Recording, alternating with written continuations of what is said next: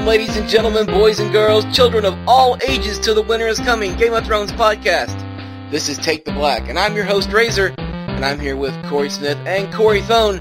Isis is not with us tonight, but we will sally forth without her. That's okay, we miss her. She'll be back next time.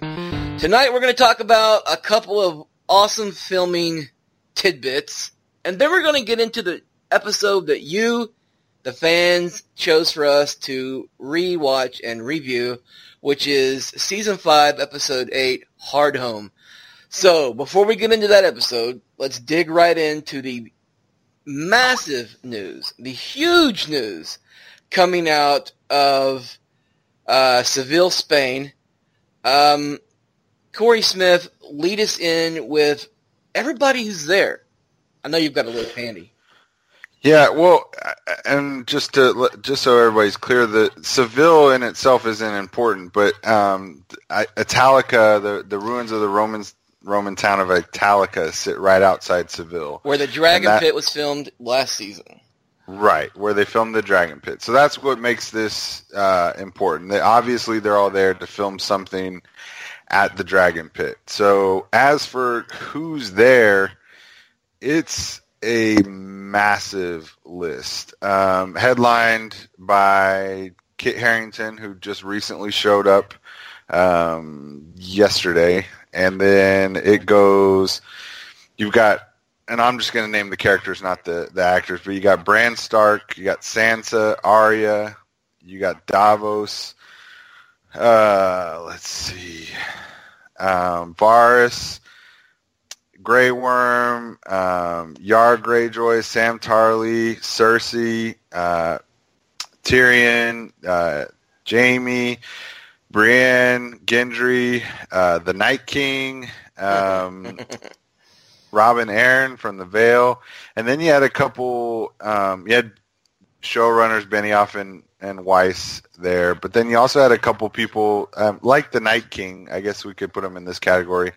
Um, the Night King, um, and H'ghar it was was seen, uh, as well as the Waif, um, who Arya killed. So uh, we're kind of on the fence here. We we don't know if these people are actually there because their characters are there, or if Benioff and Weiss are trying to pull a giant fast one on everybody. So and this is from the same. This is the same guys who brought in um, the character, the the actress who played Shae for filming of season six, or yeah, season six. So season six, and didn't just bring her in. She was she, she was, was, on dressed. set in costume. Right, right. So, I, I mean, I'm of two trains of thought on this. So you you can bring in these people, and if you bring in enough people, you can camouflage who is actually filming. You know, if you bring the entire cast there, um, you, you don't know who is actually on the set filming. If you just brought in, say, five or six cast members, we would know, okay, those are the people filming. But if you bring in everybody, we don't know who's filming and who's not. Um, and none of them are are trying to hide that they're there. Yeah, because uh, we also um, saw Gilly and uh, did you mention the Stark sisters? You mentioned Arya and Sansa. Right? Arya and Sansa were there. They so, went to a soccer game. Right. Uh, Jaqen took Jaqen posed and took pictures with fa- with a crowd of fans. So you know it makes sense from that point.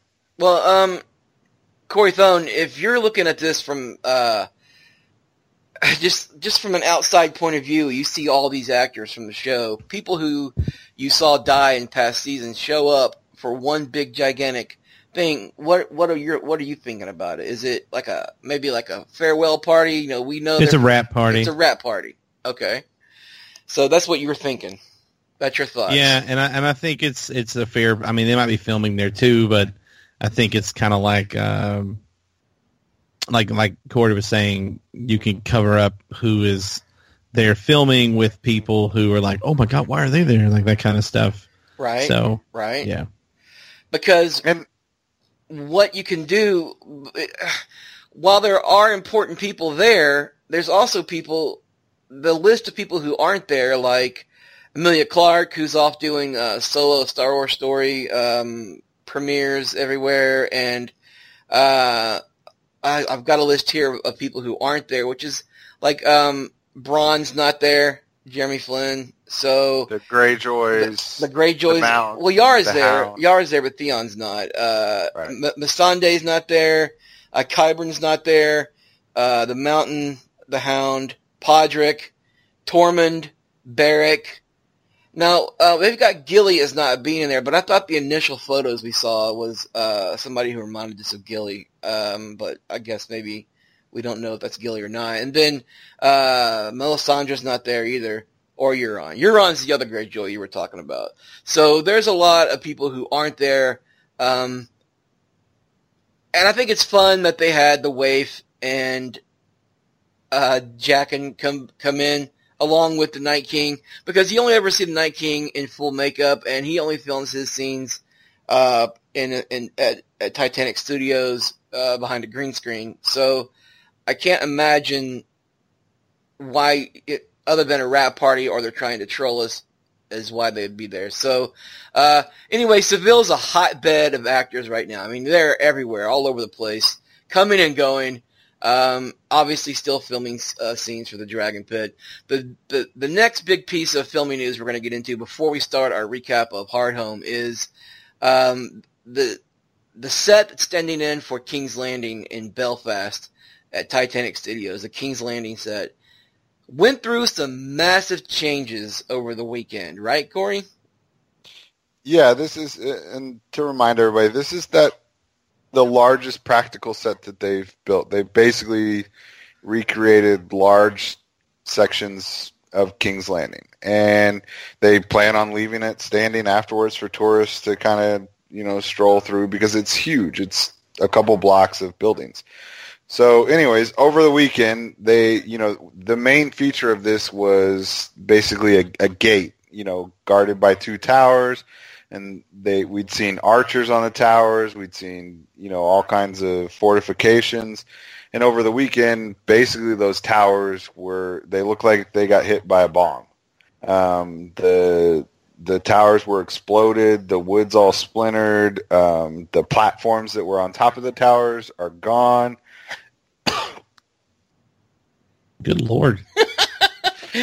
and then sorry excuse me. And then we also saw um, we got footage of a large like a plume of fire um, that was being filmed against the they had erected a green screen there as well. Um, so yeah it went some it went under some huge things not to mention um, they had lannister banners all over this set um, as of last week and this week all the banners are gone and I mean, yeah, they could have just taken them down because you're lighting shit on fire, and maybe you don't want to add, you know, kindling to it. Um, but I mean, I think that's a pretty big sign as well. Yeah, we're not saying dragons did this damage, but we're also not not saying dragons did this. So there's a lot. I, I think I think it's obvious that um, this is an attack from Daenerys' dragons or the Night King's dragon, Viserion. Um, if this is the last uh, stand for humanity, if this is where everybody falls back to, then I could see King's Landing taking a lot of damage. And I remember when they were uh, building this set up, those walls were actually built with destruction in mind. I remember the towers having pieces of chunks of them missing, and then and then a week later they were they were filled out. And I remember Dan writing something about it, saying it's clear that you know it, they're they're going to the, these walls will be damaged later. So um, it's kind of cool to see that happen. Uh, it's also kind of cool to think that while they're in in Spain filming scenes for the Dragon Pit, they're also doing the damage to King's Landing in Belfast, kind of uh, simultaneously, which is kind of neat. But that's there's a lot there's a lot of stuff still going on for season eight filming, which we think will be wrapped in June at some point. Um, we believe uh, Sophie Turner filmed her last scene today. She took to Twitter and said her heart was broken, but that it was a good experience. She didn't come out and say it was her last day filming, but you put two and two together, and you can you can pretty much come to that that uh, conclusion. Uh, Maybe she watched Infinity Wars. I don't want to go, Lady Stark. Anyway, um, let's go right into what we want to talk about tonight, and that is Take the Black Reviews. That's what we're going to call it. Take the Black Reviews. That's an awful name. And we can come up with a better name later. But we're going to watch from now until season 8 starts. We're going to be watching randomly selected episodes uh, selected by you, the viewers. Every um, every other week, I'll be posting this article with with a podcast, and then I'll run in the comments, let you guys choose a choose an episode that will then have a poll where you'll vote, and the and this week's winner was Hardhome. So, um, guys, before before we get into the meat and potatoes of this episode, I just want to say, as I watched Hardhome today, I I appreciated it way more today than I did viewing it the first time. And I've watched, I've rewatched the season. Season five was not my favorite season. We we we all know that. We've talked about it several times. But so I've only rewatched season five once. And as I watched Hardhome, knowing that following this in, in season six, we've got Battle of Bastards, we've got uh, we've got in season seven the Loot Train battle, we've got many other encounters with the Whites and the Night King and the White Walkers this was there was a lot of subtle nuance and build up to get to the actual Hardhome battle. Uh, Corey Thone, I know that you took some notes. What what stood out to you right at the beginning of the episode as you watched it? Well, the, you know, the episode starts with uh, self-hating Tyrion and self-hating Jorah talking to which was a great scene. Yeah, it was. It was. It was a great scene. knowing where you know we end up with these characters and everything. It was. It was interesting to go back because I haven't really rewatched the series at all. Uh, yeah. I know you guys have, but I never have. So, you know, it was interesting seeing, you know, the the way the characters got to know each other, which happens a little further on with Tyrion and, and Dany at the, excuse me, at the table drinking wine or whatever. The whole Wheel speech. But, uh, yeah, the wheel speech, yeah, which was you know used in all the trailers and stuff. So, yeah, it was a it was a great scene where you know you saw Tyrion kind of display the kind of ruling that he would like to see from Dany. Like he he's advising her, but by saying like he's showing her like showing mercy is admirable. You shouldn't kill him, and then giving her reasons not to kill him. But I, I don't know. It was just, it was a good scene. I like how, uh, and I completely forgot this happened. I like how she said, "So why should I take you into my service?" And he's like, "Whoa, whoa, whoa! I haven't chosen you yet." I said, "You know, we don't get. I think the Tyrion we have in season seven is, I don't want to say he's defeated because he's seen." He's seen Daenerys do a lot of things like burning with her dragons now, especially after the loot train battle and and especially the look he gives in the season seven finale. But in season five, when he first meets her, we we've got a Tyrion who's traveled, who's been kidnapped by Jorah. He was drunk the entire time. He's a sarcastic asshole, and I liked I liked that version of Tyrion. Corey Smith, how did you feel about that? Yeah, I mean, it was kind of nice to see him. He does flash that little attitude to to Dany, like, "Hey, we just met uh, you know, what makes you think that I want to go into your service? Right. And, and and I liked their interactions throughout the episode, and I think it got even better in season six.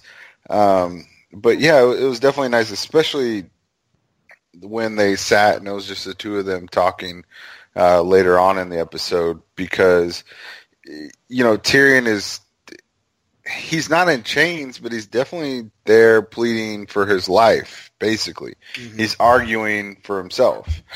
And when Dany finally says she's not going to have him executed, you can hear the the relief um, in his voice when he when he's like, "No." Like he's, you know, he, he wants to. He's trying to pretend he didn't. He wasn't worried, but he, he really was. So, and and it was also kind of I thought interesting to see them kind of foreshadow Dany's you know trip to Westeros when when uh, Tyrion starts ticking off all the potential allies, right? Right, right, right. And he's and he, he, talks about House Tyrell being the only real house that she might be able might, to depend, might be able to depend on. Right, and doesn't mention the Dornish. Um, basically says the Starks are completely gone, and at that point they were hmm because um, you know Jon was still part of the Night's Watch. Bran is completely missing. Sansa, nobody knew where Sansa was. The Boltons rule Winterfell. Right. The Boltons are ruling Winterfell. So I mean he had he had quite a point.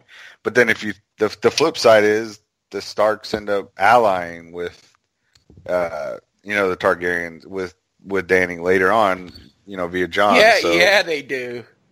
And also, you uh, you, you forgot the line. This is in my notes where Tyrion says uh, the Targaryens are gone. No one with your blood is here to support you, Yeah, Right. that's a great Yeah. line. which is I- a great did- line. You know, now that we know what we know. Yeah, that did strike me when I was watching last night because it definitely it has that whole conversation just had a lot of foreshadowing to me. I thought. Well, you also have um, Hang on, before we before we get we're bad about doing this. Before we get ahead of ourselves, let's you know the the opening scene.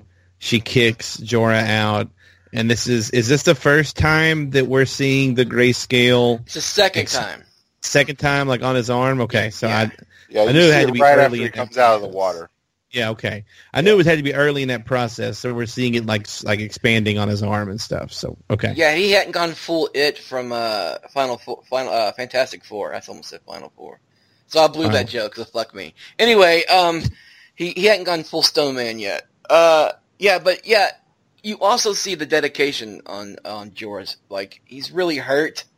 At first, he's he's he's all in you know righteously indignant. He stands there like I brought you a gift, and then he begs her to let him stay. And you, for for a minute there, you see hope on his face because Tyrion's like, "This man loves you. He's dedicated to you. I think that you know, blah, you know, I think he would do anything for you. But you can't have him around when you go to the Seven Kingdoms. You have to banish him." And so it goes from elation to com- complete and total depression.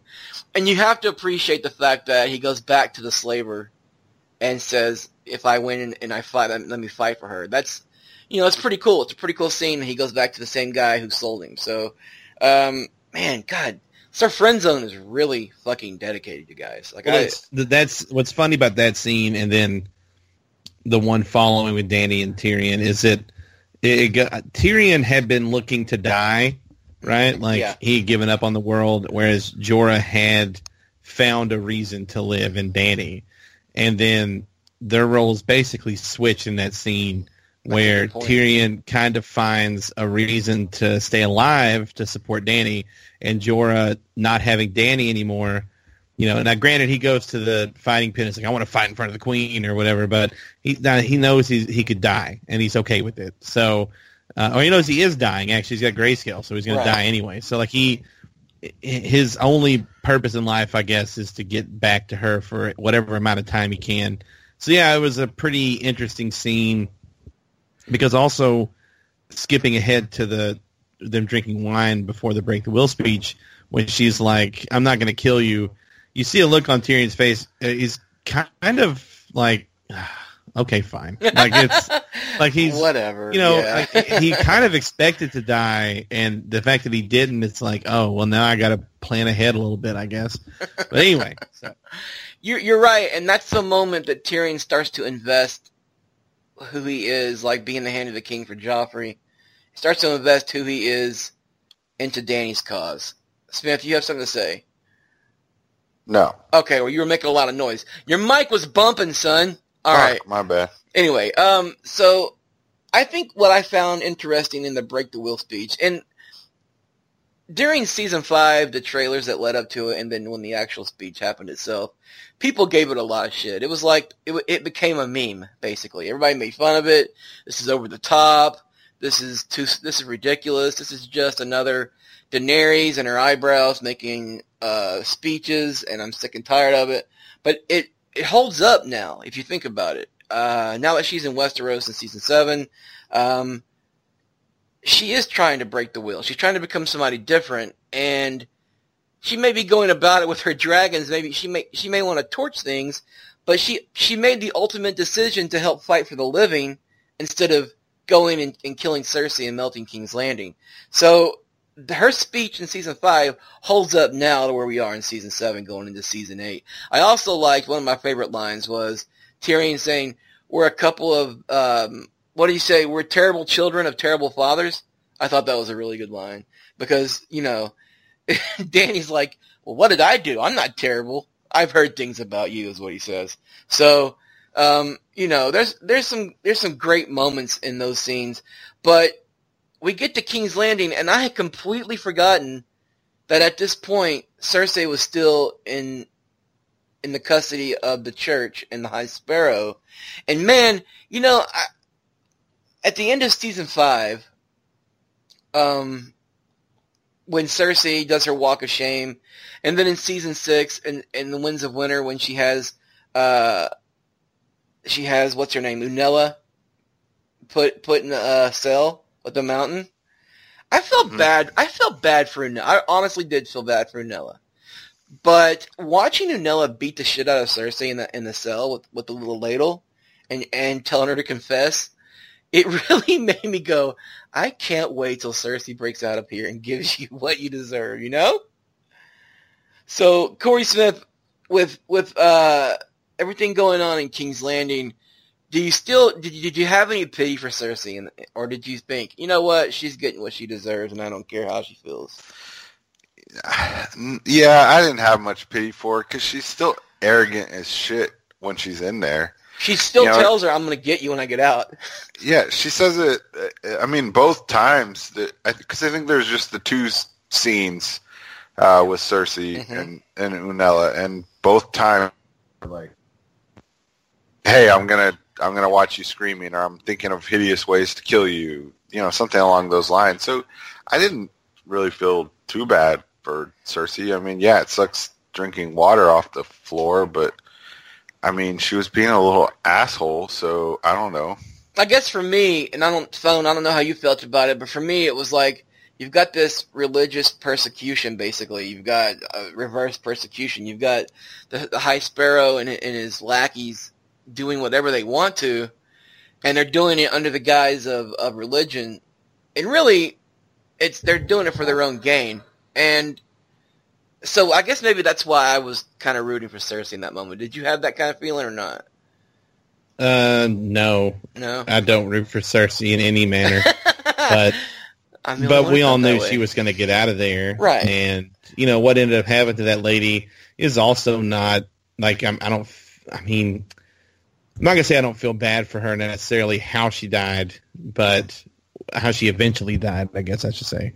But it's it's not like she was a good person and deserved anything. The the the faith militant and the high sparrow and all that was was just political gaming and uh, you know the Lannisters met their match on you know in in chess and they lost that game but they didn't lose the you know the whole thing overall but that's just because she blew up the chessboard she's that person she, that she, she took her she toys, just- went home. Yeah she took yeah she did so I mean it's you know they Had Tywin been alive, had Tywin been alive, that would have never happened, though. oh my god no Tywin would have no He would have But- squashed the faith. Yeah, I mean, it's just the faith came up at a pretty vulnerable time. Cersei is part of the reason why they got so powerful, and you know they they saw an opportunity to take over. She even says in the episode, "I raised him up. I'm not gonna. I'm not gonna confess to the person I raised up from nothing." So, Yeah. yeah. Uh, there's there's two other there's two other um, scenes away from Hardhome that I found interesting in this episode, and it was one you have Sam and, and Gilly in in Sam's cell at, at the Night Watch, and this is And before, Ollie, fuck Ollie. yeah Yeah, actually, in my notes, the first thing I write is "fuck Ollie." Fuck Right Ollie. here. Oh my god. Two words that raise an entire subreddit and a million memes. Um, but this is right before Sam gets nookie, isn't it? No, he gets it. I, I thought that too, but he gets it right after he gets his ass kicked. Okay, okay. So he gets Yeah. it the episode before. Right, right after he gets his ass kicked. Apparently, he's still good to go for the first time in his life. Um, but yeah, that was the episode before. So you've got. oh man, what a great! That, I I was hoping that um, as I watched this, I was like, okay, please let it happen this episode because I want to talk about that. I love that, but uh, he's he, I love I love Sam. I love the character of Sam and Gilly taking care of Sam like she did because he stood up for her, even though it was Ghost that uh, you know, eventually handled business. Um, I, I like that uh, Gilly and Sam were together there, and they ended up being together from then on. But uh, Can we also talk about how Sam convinces Ollie to kill Jon? yes, yes, I wanted to talk about that. Yes, And then and then he tells Ollie that he's wasting his time because Jon will just come back anyway. Jon, Jon always comes back. Don't worry, Ollie. He always comes back. Yeah, I watched it today and I was like, did Sam just tell Ollie that it's okay to do some things bad to get something to get something good done? Follow your convictions. No, don't do that, Ollie. But uh, yeah, no. Uh, that you know that that line about Jon always comes back. That line held the hope of thousands of fans of Jon Snow during season five, between the between the off season of season five and season six. Back when uh, Benioff and Weiss were telling us, no, Jon Snow's not coming back. He's dead. He's gone. He's moving on. And Kit Harington did interviews where he said, I'm dead. I'm moving on. I'm looking at other projects. And uh, we we even at Winter's Coming, we did a thing called Hair Watch, and we, we would we would check the length of his hair. So we we were watching very closely to make sure he was coming back because you have to remember this is where the books ended for book readers. We had nothing to go on in season six, right, Smith? Um, we had a little bit. Not um, much. so- we didn't know about yeah, Jon. some of this. No, no, not nothing with Jon. We had some stuff with the Iron Islands, um, and some stuff with the Dornish, I believe, but nothing. There was nothing major that we that we had to go on. No, it was. It, we didn't know because it. The books end with Jon dead. That's where the. That's literally the last page of the Yep. last book, Mm. and God knows when we're getting the next one. But yeah, so we didn't know. Um, I mean, we all we had a pretty good idea Jon was coming back, but we didn't know how or when or what form it would take. So, yeah, definitely was. We were we were in the dark too. We also get um, at Winterfell, Sansa talks to uh, Theon and realizes that her younger brothers are still alive. yes, this is one of my this is one of my favorite Sophie Turner scenes in the series. It was a good scene too. Yeah, and it really makes you. I, I know we rag on on Sansa the character quite a bit, but I don't think I've ever ragged on Sophie Turner the actress. Oh no, she kills it every time she's on screen. Basically, she's really good. Right, and and scenes like this are one of the reasons why uh, the character of Sansa gets me so frustrated because Sophie Turner can clearly act, and I love this scene with Alfie Allen, who obviously also can act the shit out of almost anything. Um, but it was just such a she just kind of unleashes all this emotion on on Theon, and it was just so awesome to see her doing something you, you know proactive other than just kind of standing there afraid and crying and and not doing anything. Here she is like taking it out on somebody else. And i i love the scene. It's one of my favorite scenes of hers through the whole series i mean even up through season 7 And this is after, by the way, the horrible events of her wedding night with Ramsay Bolton, and after that, the old lady who was going to uh, light a candle in the tower that Theon Theon um, rats on her, and she ends up getting flayed by Ramsay. So Sansa really had no reason to hope for anything. And you forget that as as the watcher, you know that Rickon and and Bran are still alive, and you know that those two little, little boys who were killed and burned. By the way, we're celebrating the fact that Rickon and Bran are alive, but nobody cares about the farmer boys. Who cares about the farmer's boys? Somebody has to.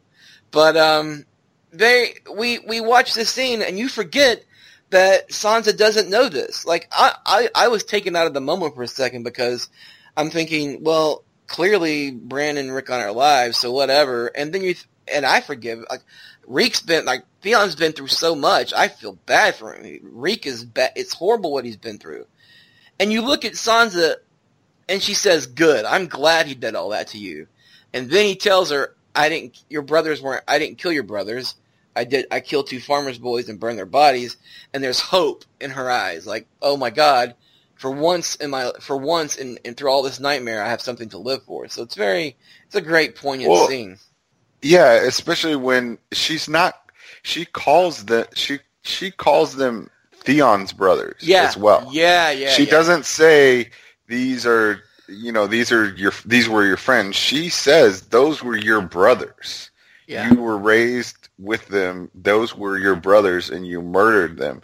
And that's you know that's one of the reasons that scene works so well because she is just and she's and she's she's right on with that statement.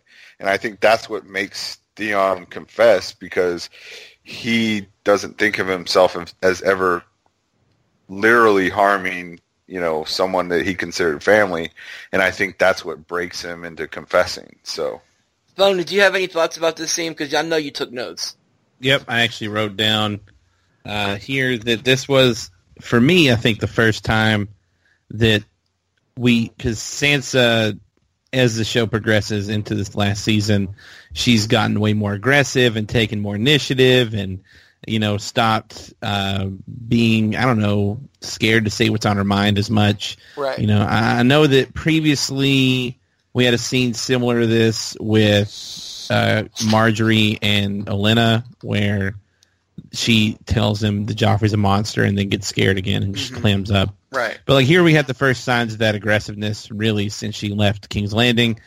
Uh, the fact that she shows no mercy to Theon, she's like, I'm glad that it happened to you. You deserve it, you piece of shit. and, you know, it just kind of stone stone faces him and everything. Uh, I thought it was a pretty cool scene.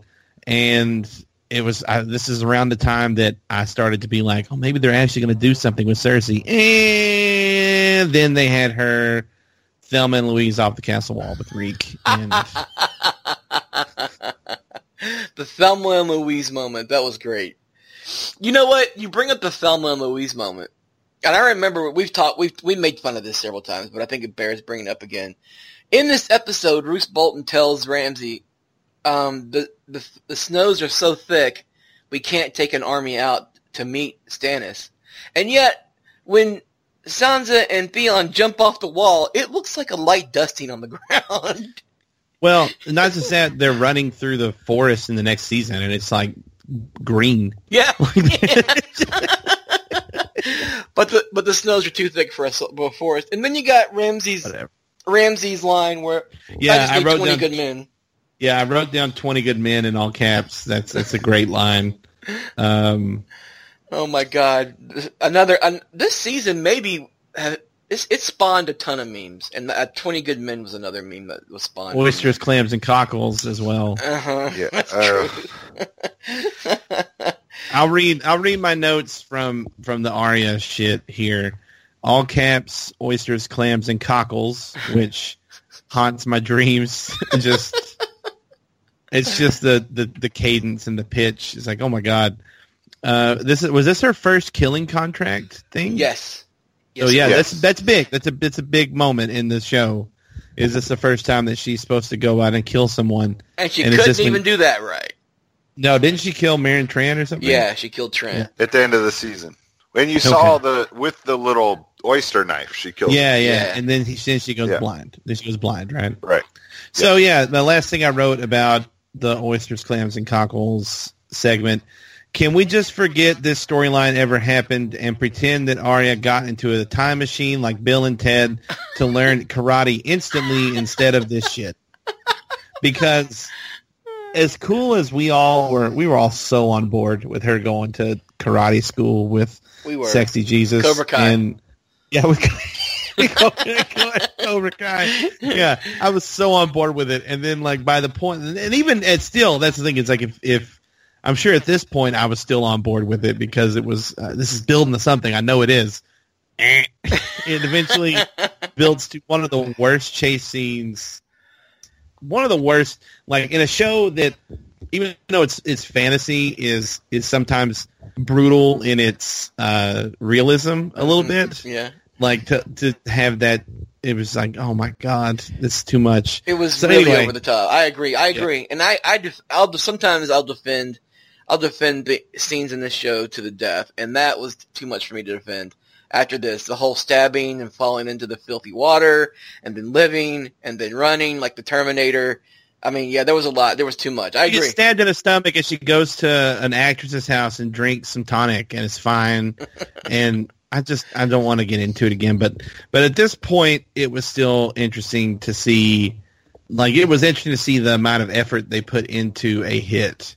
Because like true. she had been acting as a oysters, clams, and cockles salesman for weeks, going and turning left onto whatever street Radman. and now she's whatever, and now she's turning right onto um, Har- Radman Harbor. Boulevard.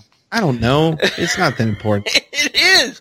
No, but um, you know what's so cool about this scene is, well, I don't know if you call it cool, because Smith, I wanted to ask you this. Um, in the books, she actually kills the Thin Man. Um, she carries out her with con- poison. with poison. Yeah. Uh, and she doesn't do it in the show. You think it played out better how she ch- she got to kill Trant instead? I- I mean, they were kind of merging. That was me gathering my thoughts while Your simultaneously thoughts talking. gathering sound like a spoon clanking on teeth. It sounded like the kid from the ring had The ring had indigestion. crawled out of my TV, and you were coming at me. Well, now my thoughts are just gone. Um, no, but they merged. They merged two two contracts on the show because in a preview chapter from Winds of Winter, Arya kills like one of the dozen of the Mountain's men right, right. over who happens to come over to Braavos instead of Meryn Trant. Um, and so I, I, you, I, I guess it played off better in the sh- the show.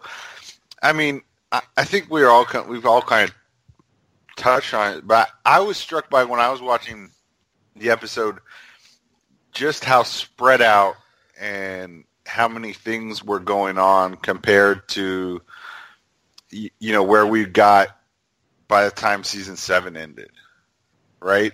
You've got Arya and Braavos, you got Yeah. Dany over in Meereen, you've got everything going on in Westeros up at the wall, um, beyond the wall, you know, just all this stuff going on every you know corner of Westeros, and you know it's just it was just it was kind of a striking contrast to where we are now, where everything's basically been condensed down to Westeros. Yeah, think Uh, about it. We had we had King's Landing, we had Winterfell, we had uh, Meereen, Braavos, and then Hardhome.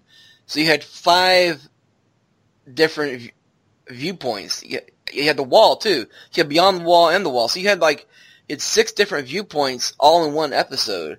Whereas Right. now you're right in season seven we get one or two if we're lucky. So yeah, Right. right. It's been condensed. Everything is- was spread out, and and that just makes me appreciate uh, Benioff and Weiss and how they're able to tell a story so spread out across the the, the map of, of, of, of the world of, of that world so well to bring it all in because we had all that story, and then we get to Hardhome, um, which let's talk about the actual Hardhome battle itself. Um, so I I really this is where Tormund and Jon Snow decide that they can work together, right? Because before this, Jon has unlocked Tormund's chains, and they've had a standoff, and they're they're they you know they're swinging their dicks at each other, trying to see who's taller. And you get to Hardhome, and Tormund goes, "Do you trust me, Jon Snow?" And Jon goes, "What did he say? Uh, am I stupid if I do, or something like that?" And then you have Rattleshirt come down, and Tormund beats the fuck out of him with his own club. But um, phone phone, tell me uh, how your notes go from Hardhome on. All right. Flip flip to that moment. I have a whole page about Hardhome. Uh, so it, I, I did notice on my computer screen that it was almost exactly halfway through the episode when we get to Hardhome, and uh, so we get like 30 minutes of not Hardhome and then 30 minutes of Hardhome. Which is easy to And, forget uh, before you get uh, there. what? It's easy to forget that when you talk about this episode. You think the whole yeah, episode. and and it just reminded me of uh, like Battle of the Bastards, where you know, we did the same thing where if you had had too much in Hardhome, it would have been overwhelming. I think so. They did it. I liked that. Uh, that the guy with the the uh, the skull face mask Rattle from shirt. season one. What? Rattle shirt. Oh, I thought he called him Bone Lord or L- whatever. Lord of Bones. Lord of Bones. It's his Oh, nickname. okay, yeah, he's pretty fucking extra. He's unnecessary. Yeah, And totally extra. uh, uh, yeah, he get he talked shit and got hit, and I, I thought it was great. Uh, Tormund, this is about the time. I mean, Tormund's always great. yeah. He's he's chewed scenery from the jump, but this is about the time where I think we all realize just how good of an actor that guy is, and and how how interesting, how much fun they were having writing this character. And I mean, he basically is a hype man for Jon in this meeting, but he's covered in blood from beating the shit out of some guy. anyway, I, I thought it was a great way to start the peace accords with a murder. So Yeah, yeah. Gather the elders now. yeah, that was great. That was a great scene. I I liked um when when we when you got into the uh the great hall they were talking in, the whatever that little roofless cabin was, and you've got uh you've got Wun Wun in the corner, and this is where we we, we saw Wun Wun in in season four attack the wall, but this is the first time we actually got to deal with Wun Wun. Like he, he here's where Wun Wun the giant became an actual uh, character that you got invested in because he had great lines with Edd. Like after the meeting, Edd's looking for all the Edd's gathering up all the dragon glass, and Wun Wun's looking at a piece of dragon glass, and he's like, "The fuck you looking at?" and so, and then they kind of become bros because they hear the dogs barking, signaling the Night King coming, and they all grab their swords, and it's Edd and a bunch of wildlings in the in the in the in the hall with Wun Wun, and they start to fight together. So, uh, I thought that was pretty cool. Um, Smith, what was your first take? Like, what did you what stood out at the very beginning uh, from the scene at Hardhome? Um, I, I think I just kind of like the, the time that they took to, to build it up. Um, and then how it, it eventually came out of nowhere. But um, I definitely liked their parlay to me when they're all talking in the, in the big hut. It seemed really realistic to me. Right. Um, you know, Jon is like, I'm not going to forget all the people that you, you know, all my friends that y'all killed, and I'm not telling you to forget yours. I'm just saying we have to work together or we're all going to die. yeah, and he admits to killing Mance Rayder, uh, which Right. could, that could have got him killed right there because there's a giant Thenn with a huge axe standing right in front of him. Well, they all loved, they all followed Mance. They all loved Mance. They all respected Mance. Like that's why they all worked for him. And so, yeah, I mean, that could have got him killed right there. So again, it just kind of, it went back to Jon's being completely honest with these people, even if it wasn't in his best interest And at that point in time. let's you know I mean? let's point out for those, and I'm sure most people do know this, but let's. I think it's fun to point out that Mance Rayder at one point was a man of the Night's Watch, and they called Jon King Crow. Once again, the wildlings are Yeah. following following a man of the Night's Watch. Okay, so I was I was racking my brain. Was that that was the first time anybody referred to Jon as a king? Right, Right? right. King. That's the first Like time they it- called him King, King Crow. I mean anybody though, right? Because like back at the Night's Watch, it was always Lord Snow, Lord Snow. Yeah. right? Okay, Yeah. so I that I did catch. I mean that kind of stood out to me. Again, I think that's something you catch on a second, you know, or third watch because the first time you're just listening, but you catch kind of those subtle things. Yeah. you know, when you go back through. So yeah, I definitely caught that. I think they said two or three times at least that they called him that. I also like the callback from uh, the whole uh, "I fucking hate Thenns" that Karsi says to Tormund, which is a callback to what uh, uh, said to uh, Tormund, or Tormund said to Ygritte in season four Yeah. before they attacked the wall. I fucking hate Yeah. Thenns. And and when when Karsi says it to Tormund, he just nods his head. And that is such a great callback, a subtle callback that was hilarious in its own right. But we'll this, we'll we'll get to. I mean, you brought up Karsi, and I don't know if you want to talk about this later, but damn, what's her name killed it in the one episode she was in. she had to be in a season full of garbage characters like the Sand Snakes, and um, you, she had to be the I don't I don't know if you call her the guest star MVP because obviously and she was better than some of the main cast in their roles. Like that's when that season, um, Bri- uh, the Bri- uh, Brienne actress, my God, my head just went blank. Um, Gwendoline Christie. Gwendoline Christie, holy crap! She was filming The Force Awakens during that season. So, and I'm I'm not sure that's why she wasn't in all of season five, but she's only in there just a little bit. She follows uh, Sansa and Littlefinger down down the King's Road to Winterfell, and then she she gets stuck in that town waiting for a candle, and you don't see her again until she kills Stannis. So she's not in the season a lot. Uh, and so there's a lot of characters that only that had small roles. This is this is a season where the larger characters started to come to bear, and you have this one-off episode where Karsi and and I again I you're right I couldn't pronounce I don't I don't I forget the actress's name, and if I did know it I probably couldn't pronounce it correctly, but she killed it this episode. And I remember talking about this during the podcast when this actually happened, and we were all just floored by her performance. And she kicks it off from the beginning. She talks about spitting her ancestors spitting on her if she decided to work with the crows, but fuck them, they're dead. She fucking hates Thenns. She has Whoa. two daughters. She, she she gets to safety before she jumps into the boat because she has to save the old people. You know, she she just had and she fought like a badass. Yeah, and and I mean, think about how difficult of a role that is to step into because you know you have to instantly build a rapport with the audience Right. to where when she does eventually, and we'll talk to her about her death, but when she does die, You felt it. yeah, we cared, and you know, and and I mean, she was in probably. I don't know, maybe five minutes of screen time total, and so just to to get it from we've never seen this character before to when she dies, it's a brutal, you know, gut punch. You remember her Um, name. We all remember her name, Karsi, because Right. of how good And- she was. Yes, yeah. So I mean, I don't think we can, you know, mention enough how much she just killed her small role. I mean, definitely MVP of the guest stars or whatever you want to call it. And you know, the Thenn, the guy who played the Thenn, he did really well. Like the Yeah. before that, the Thenns were cannibalistic assholes who attacked the wall and who Jon had to hit in the head with the hammer, all that stuff. But this Thenn was actually pretty cool. His axe was was badass until it got shattered by the by the White Walker.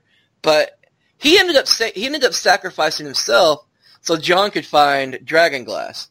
So Yeah. in the end, he he closed the gates to Hardhome first of all, which bought them time to get the rest of the people on boats into the ships, and then he sacrificed himself so Jon could get Dragon Glass. So that character, and I don't even know if he had a name in the show. I just know he, as a Thenn, he he he was really good. He was a good character, and he was right after. You want to talk about low key MVPs? He was right after Karsi. But uh, uh, Thone, as we as we progressed, as the Night King shows up and the Thenn shuts the gate.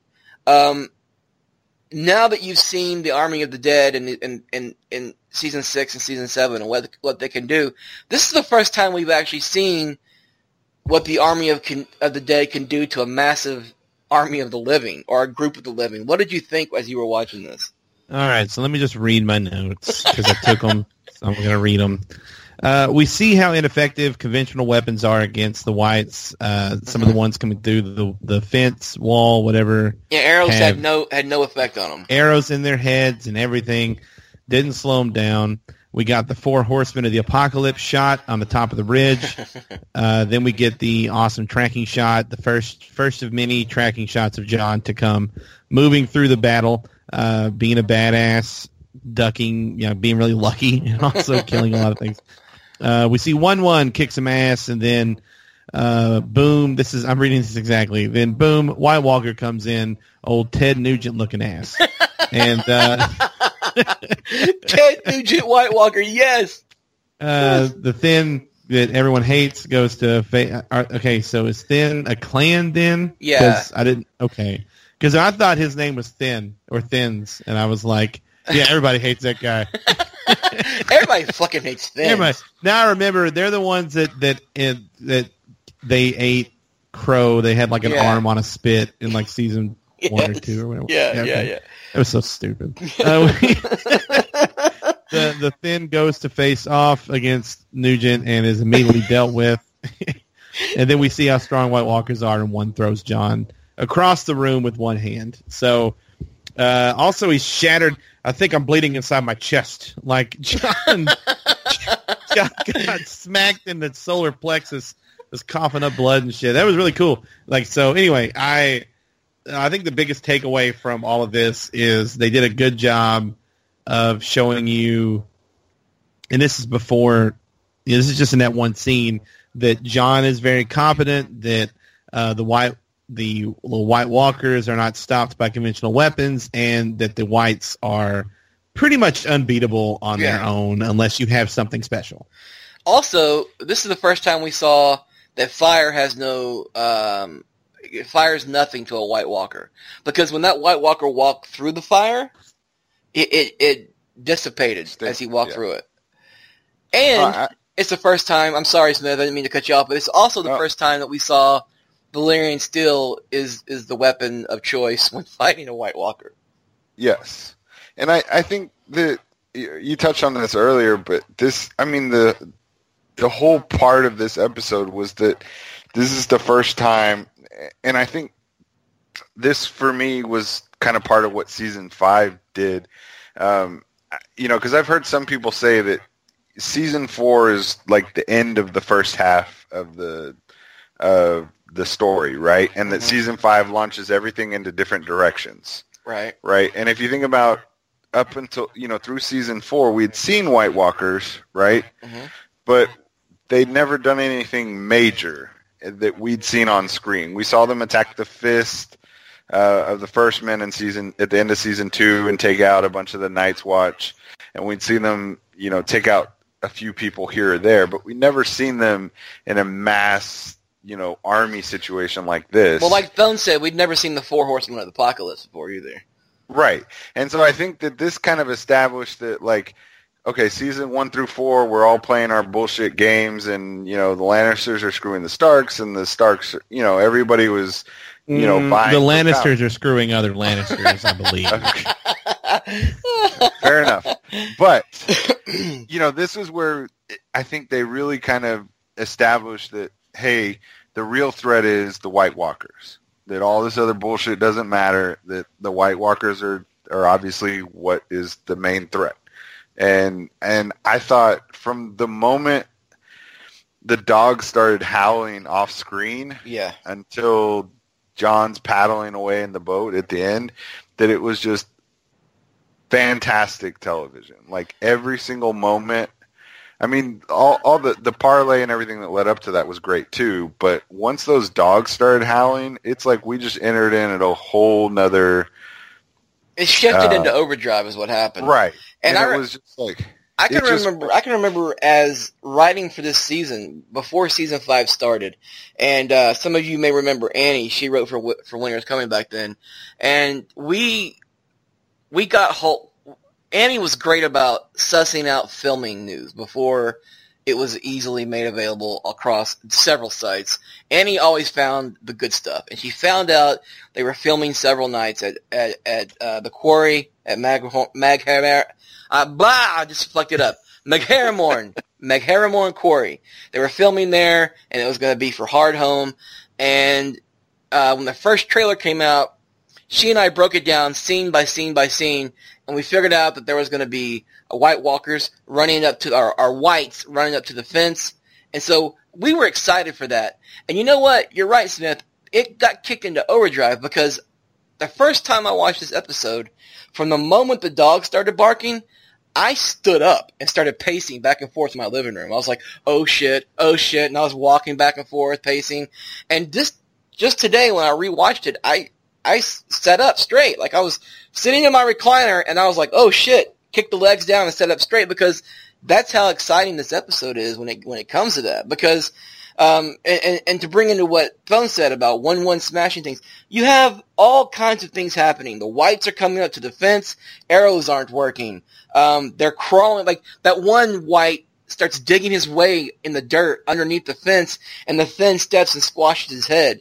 Then Jon runs into the house into the the house after Wun Wun smashes his way through, stomping on heads, and that's when you get the big one shot of Jon Snow running through the the the, the town, and you've got um, Jon Snow and the White Walker, uh, Ted Nugent Walker battling each other, and then you see Jon for the first time uses Longclaw to kill a White Walker, and it's an amazing scene. But there's all these other great scenes, like Jon and um, after that he's laying on the ground, and Edd comes over to him, and they look up, and that's when you get the lemming drop. You know, the Night King Right. calls all the uh, whites over, and they fall off the cliff like a bunch of lemmings. Okay. I gotta say you, you've you've left out I think a very key step in getting to the lemmings part. What's that? So uh, when Jon stops the White Walker's, I guess spear or whatever it is, Mhm. with with his Valyrian steel sword. A, we get the great look. I didn't know that White Walkers could emote, but there's there's that guy, and he's like, "The fuck," and then he gets killed. Like it was definitely like a "that's not supposed to happen" look on his face. And then they cut to the Night King watching Ah. Jon get up off the ground, and we see his face. And the Night King, granted, always kind of looks somber for some reason, but uh, He's he, got he, he's got resting bitch face. Let's just he, he does. He, yeah. he does. But we, what is implied there as he watches Jon, you know, lead these men and stave off a White Walker and all that stuff. We he is seeing a threat, and he's seeing a real threat. And then he's like, okay, so it's taking too long to get through the fence. We need to get after this guy. You guys start jumping off the mountain, and and they do, and then they start lim limmying themselves off the the mountain, and then getting up, which again, conventional death means nothing. It just reinforces that, but also it it was just he he called in the cavalry. He was like, "Damn this." This dude with the long hair down there and just kill one of my boys. This, I guess this I guy with the in- luxurious locks down there. This guy with the really cin- sexy hair. Isis's cinnamon bun down there just slaughtered one of my guys, so I better send in the cavalry. I don't think he was planning on sending those, those in until Jon did that. Okay, I, I took it a slightly different way. I am with Razor that when I watched the episode for the first time, I literally jumped up on the edge of my couch and I like crouched like I was ready to jump or something for like 30 minutes.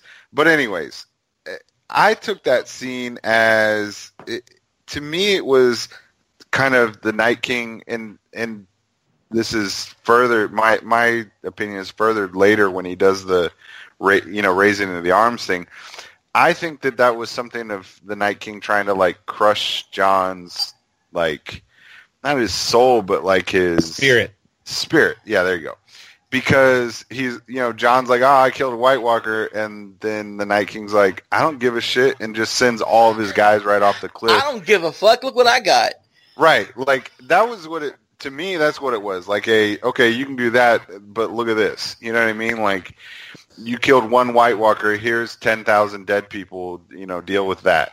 So I mean, I think either way, I think what it does mean is that the night. This is the first time the Night King yeah. is aware of Jon and is aware that that I don't know something can kill them. something can kill them. Yeah, exactly. And so I think whether he was planning to or not, the cavalry coming in over the cliffs, I think, was a reaction to Jon, just like his reaction walking onto the dock was to be like, "Hey, man, you ain't shit. Like, watch this." And Okay. And here's my other question. Why the fuck did not half of the army fall down when they killed the one White Walker? Right? Oh, that's a good question. But that- Like it- when I was watching, I, I was can like, answer it. I go ahead. It's because it's because it wasn't the White Walker that either converted or was controlling them. The Night's King was there, so he was in charge. Like the Night King, like the in in the season seven or whatever, that White Walker has his patrol. whites, his patrol around him. His snow patrol.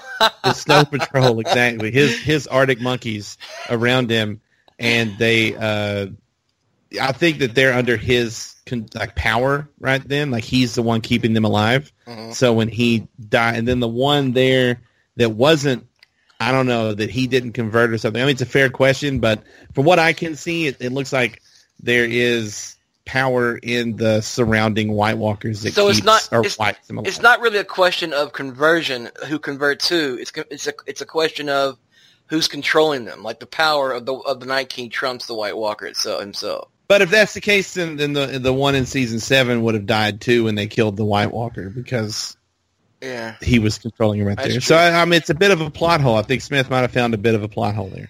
But um, you know, I, I would also say to both of your points, to Phone's point about the Night King being for the first time seeing somebody can kill a White Walker, and then to Smith's point about uh, him sending all the lemmings over to crush Jon. Um, I think it's worth noting that he only sent one of his White Walkers into the village to attack at first. Like, yeah, we got this. I'll, I'll, let's just send Ted Ted Nugent, you go in there and you kill everybody, and we'll be down to clean up clean up the uh, the mess. But after Jon killed Ted, then you had everybody had to get involved because after after all that happens, and and Edd's like, let's get the fuck out of here, and one they tell Wun Wun to run, and Wun Wun's got the smoking tree, and he's swinging it back and forth, to knock everybody out of his way. You see, after the Night King raises the dead, before he does it, you see White Walkers among the the uh, wildlings stabbing them. Yes. So they've come down from their mountaintop and they've gotten involved in the battle. So you're right. You're both right. Uh, crushing Jon's spirit and oh shit, somebody can kill us. Uh, let's take this shit seriously. So I think it's very important. Hardhome, it as it in itself is an exciting episode because before that you had uh, season four's um, Watchers on the Wall, where you had the wildlings attack the wall, and that was exciting and fun. And before that, you had what uh, season two, and, and I mean you could count the Red Wedding, I guess, but season two was a big battle with Blackwater.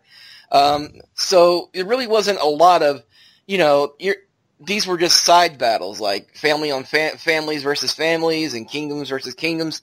This is where you, the stakes got real, and this is the first time where um, the living versus the dead. And Jon, after this episode, Jon takes it back to the Night's Watch, and even then, they don't even take him seriously. So this was the first time where the stakes were raised, and you're absolutely right when you made that point. So um, I, before we close this episode out, uh, Smith, final thoughts on Hardhome. Um, I mean, just reiterating what you were just saying. I think this was just a, it was a major step forward for the narrative for the narrative of the of the overall story, and I think even I think it was even such a big step forward that in the next season, you know, in season six, they tried to take a step back, Yeah, you know, and they they tried to scale back the the White Walkers and make us focus on, you know, back to Jon and everybody taking Winterfell. So, um, you know, they tried to maybe uh, make us forget it happened or or just yeah, because it Lessen it. shifted to Bran. The White Walker shifted to Bran for season six instead of Jon. Right, and and so I think that yeah, it was just, and I think that was kind of when we started seeing that maybe the end game in sight was that this is what really matters, and this is what is is ultimately what we're gonna have to face off with whenever we're done screwing around over who gets to sit on that that really uncomfortable chair. um, so yeah, and and like I said earlier, I mean, just the entire sequence, you know, from the moment Jon and Tormund show up on the boat and they're rowing up there, um, to the especially when the dogs start howling and it just gets kicked into hyperdrive in a matter of seconds. Um, it was just fantastic TV. And then uh, we didn't touch too much on Karsi dying. Um, Yeah. I, I, th- I don't know if it was Benioff and Weiss that said it, but you know when she sees all those children, um, that that was like a nightmare for her. Yeah, because she puts her two daughters in the boat before it all starts, and so she's Right. Yeah, she's a mother Yeah. first. Right, and so when she sees those kids that are get, about to kill her, eh, her whole world just collapses, and she that that's a, she's living in a nightmare, and so that's why she can't fight back. She couldn't fight children. It, it, it, it literally killed her to fight children. literally. Right. yeah. So I mean, just uh, you know, the scenes like that, it just touched on how well from start to finish that entire sequence is. Um, I mean, I put it up against almost anything the show has done. Um, you know the action may not be as lengthy or as crazy as like say Battle of the Bastards, but I think that emotionally it raised your blood pre your not your blood pressure, but you just it was a lot more tense and there was a lot there was more horror elements to this scene um, to this battle than any of the other battles that we had seen um, right. you know before or after so. Phone um, now that you've seen um, battle of bastards loot train attack uh, beyond the wall battle uh, where would you rank hardhome among those? I'd put it second after Battle of the Bastards. Okay. I still think that's my favorite episode, probably, and it because we got it's it's what makes Hardhome so great is that it's not just Hardhome. We also get the great stuff with Dany and Tyrion and all that, and we get you know a few other scenes here and there. But Battle of the Bastards, we get the you know Slaver's Bay battle and Battle of the Bastards and uh, finality with Ramsay. So it's just kind of, and we get the Stark banner hanging. And so I mean, I feel like it just has more uh, of um, a finishing aspect to it than Hardhome, which is more of a beginning aspect right. to me. But it's really impressive to go back and watch Hardhome with these characters, and especially Karsi, to introduce these one-offs uh, that really hurt to see her die. Yeah. And you know, the White Walker children I put down here is still one of the more disturbing things in the show. It was terrible. That isn't that isn't like not counting the graphic violence that we've seen from like Joffrey or that happened to Sansa and stuff. Like this is as just like a thing in the universe. It's really disturbed. Like that one kid didn't have eyeballs, man. Uh, yeah. And also, yeah. also they really uh, do a good job of, of peppering in hints of how of what kind of stuff the Night King has in his arsenal with these kids, where it's like, oh man, they have dead kids can fight you too, and and and you know Wun Wun's there, and there were used to be other giants, but they don't you don't see it till season seven or whatever. But That's they a great point. You know, they pepper all that stuff in to remind you that like it's not just men that you're seeing; it's women and children, and everybody becomes a soldier. So it was pretty important to have that. So it's not just also, the men; it's the women and children too. Yeah, it's and they're. I hate White Walkers. They're coarse and irritating, and they get they get everywhere. but uh, we also uh, nobody's talked about teary-eyed Tormund, but when he's yeah. on the boat, like he's seriously, I, I don't. It could be the wind, I guess, but looks like he's crying because I feel like he those are his people. People he just lost. Yeah, and um, which I mean, imagine you know, it's it, it is really it's TV, so it's fine. But it's awfully serendipitous to be like, yeah, we got here like an hour before the Night King did. and, uh, but yeah, the the moment on the docks obviously is iconic. That is a top five moment of the show so far. Agreed. I, I don't think you can make a top. If you, I, I would listen to arguments that it might be just out of the top five based off of a few other awesome moments, but it's pretty iconic him raising his arms like that. And um, yeah i i just really love that like the camera too. It doesn't it doesn't linger on the night king. It comes back to Jon's perspective and and what he's seeing from the boat. And Complete then you realize that like, nobody in the boat is rowing. They're just staring. No no no no. Wait wait wait. There is a guy rowing and this this is what's so funny about this season is we all well, not all of us. A lot of us, there were theories all over Reddit that the guy in the front in the front of the boat who's rowing has a hood over his head was Uncle Benjen. There was a lot of Smith, I don't know if you remember this because you, like I said, I don't think you were writing for Wick back then, but there were theories all over the place that the guy in front of the boat, because you never see his face, and that's Uncle Benjen because in, in the in the two episodes later in the finale, Uncle Benjen shows up all, all of a sudden, or that he's yeah. supposed to be showing up all of a sudden. They, they lure him out. Honestly, I didn't catch that the first couple of times, but last night I did see the dude in the hood, and I'm like, why the fuck is that guy not even like turning around? Like yeah, everybody yeah. else in the boat, everybody else in the boat is like literally like dumbstruck. And he's And he's, he's just, just got like- his head down, rolling. Yeah, He he's said- got his head down. He's just like, yeah, nah, I don't want to look. I mean, maybe he was like, I'm not looking at that shit. But you know, I don't know. It just I, I did catch that this time around. I didn't. I didn't really notice the first couple times I watched it. He's that guy in action movies that like has got his headphones in and is missing all of the like city being destroyed around him. Like he's just I'm just row the boat guy. You guys are in, all right, let's go. And like he's you know listening to Ace of Base in his headphones. Ace of Base. No, probably Shania. Shania Twain. It's probably Shania Twain. Like I feel like a woman, like cranked to eleven. That's why I can't hear anything. Oh, wow, wow. He's like, why are you guys freaking out? I'm getting you there. Calm down. Jeez. also, It's a rowboat, not a speedboat, guys. also, nobody talks about how Wun Wun got into one of those ships because, goddamn, we just everybody goes and stands on one side so he can climb up from the other. no, Like, he- go ahead.